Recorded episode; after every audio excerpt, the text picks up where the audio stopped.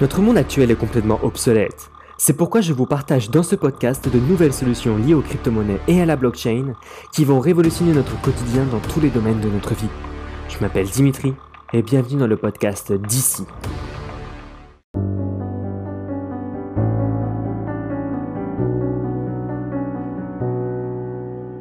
Nous sommes en 2020, le Covid-19 a fait des ravages dans le monde entier. Le confinement dans tous les pays du monde a laissé place à la nature, mais ce confinement a aussi déclenché une crise financière gigantesque.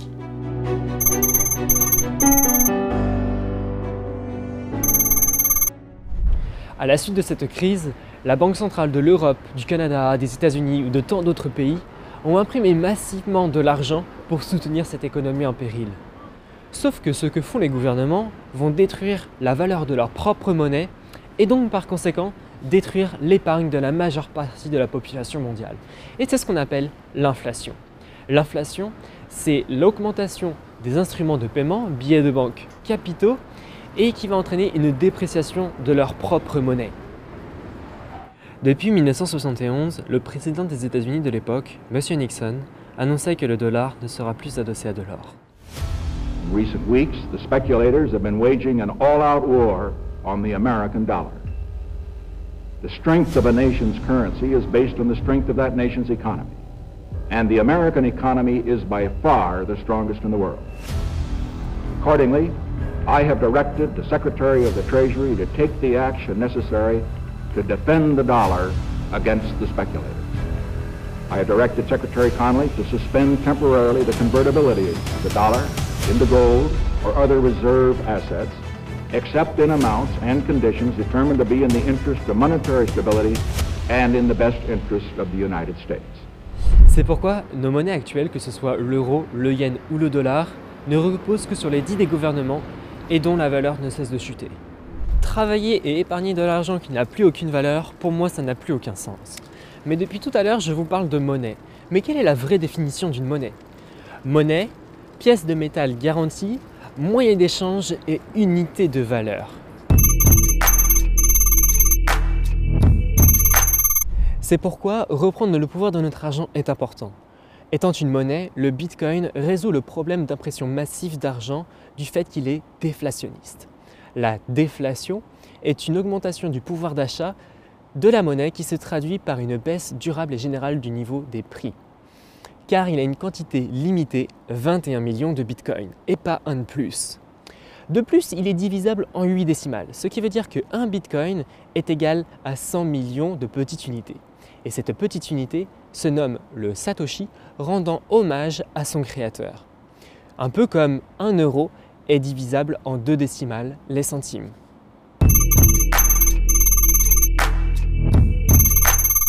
Une personne ou groupe de personnes dénommé Satoshi Nakamoto a publié le 1er novembre 2008 le livre blanc et qu'on appelle le white paper qui explique comment fonctionne le Bitcoin.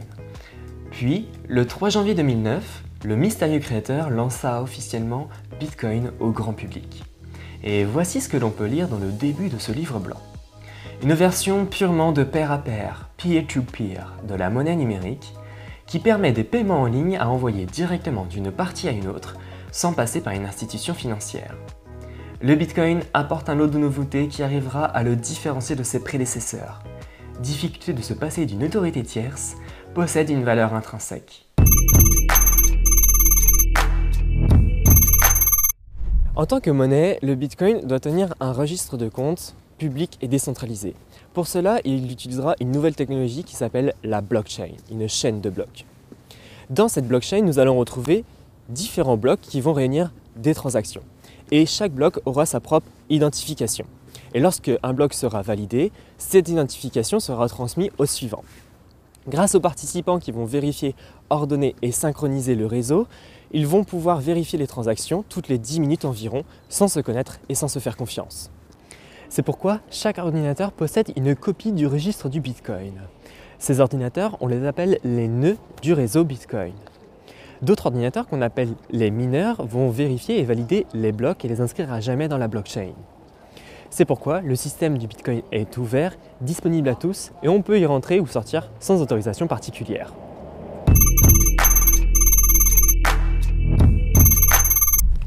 Lors de la création d'un portefeuille Bitcoin, vous allez posséder en réalité qu'une seule clé, votre clé privée. Ce sera un peu comme votre mot de passe de votre compte bancaire.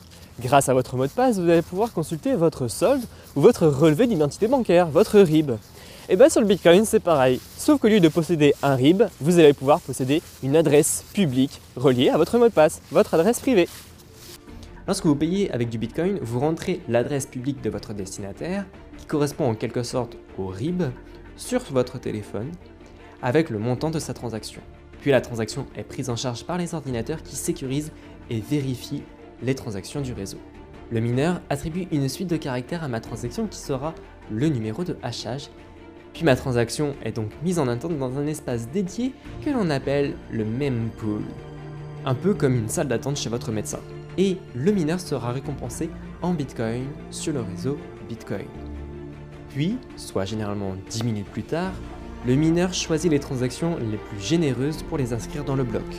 Nous allons donc retrouver dans ce bloc les transactions, mais aussi le numéro du bloc précédent et une petite particularité, le nom de ce bloc.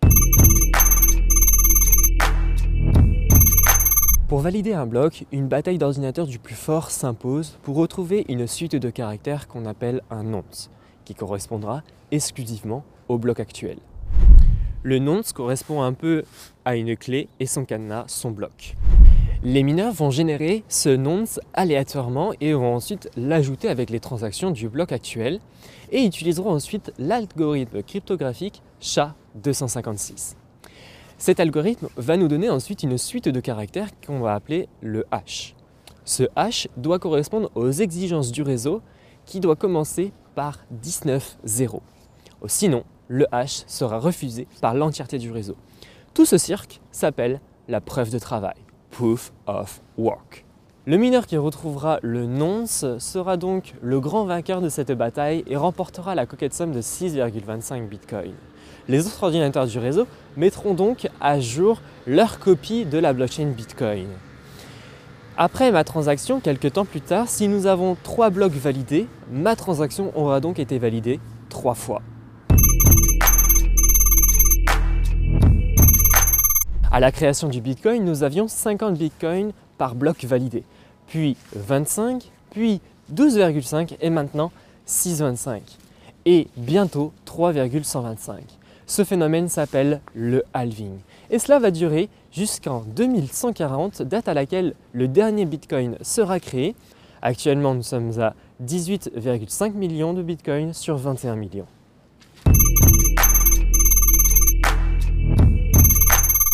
La difficulté que les mineurs doivent affronter est réajustée tous les 15 jours environ à partir de la puissance de calcul et des transactions. Tout cela pour garder une émission constante de Bitcoin.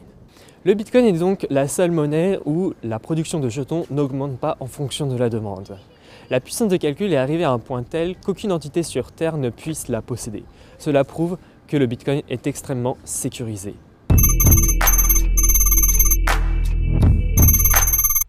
Toute cette puissance de calcul est très controversée, car les installations de minage doivent utiliser une quantité astronomique d'énergie pour répondre à ces exigences. Sauf que cette énergie dépensée est de plus en plus renouvelable. Selon une étude de l'Université de Cambridge en 2019, la part des énergies renouvelables, et en particulier l'énergie hydroélectrique, était de 62% de l'énergie totale dépensée.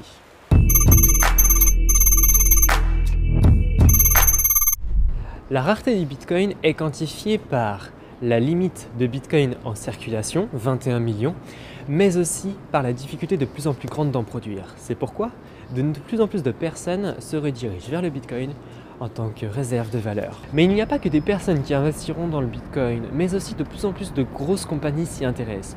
Comme par exemple MicroStrategy qui a investi 400 millions de dollars dans le Bitcoin pour sécuriser leur fonds d'investissement et son PDG qui a acheté 17 000 Bitcoins. Il y a aussi la compagnie Square qui propose des services de paiement ont aussi sécurisé leur fonds d'investissement sur le Bitcoin.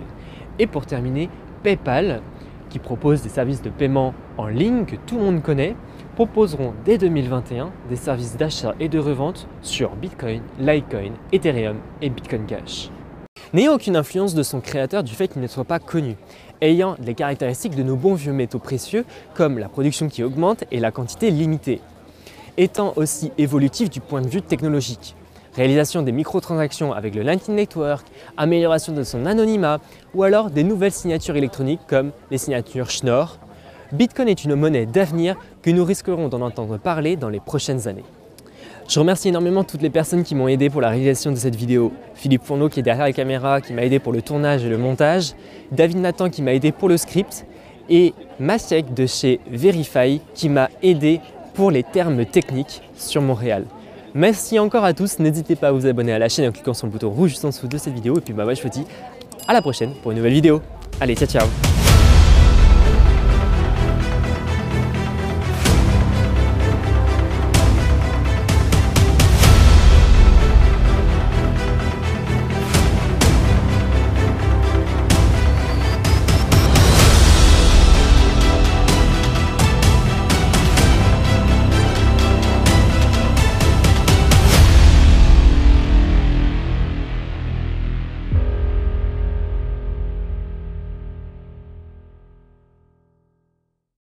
Voilà, j'espère que ce podcast vous aura plu. N'hésitez pas à me laisser une note juste en dessous de ce podcast. N'hésitez pas aussi à aller voir dans la description de cette vidéo où vous retrouverez un lien pour télécharger mon e-book collaboratif totalement gratuit qui réunit différents articles de blog de différentes personnes dans la crypto-monnaie.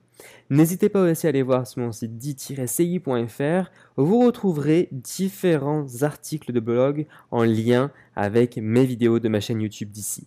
Voilà, je vous laisse. Bonne semaine à tous et prenez soin de vous.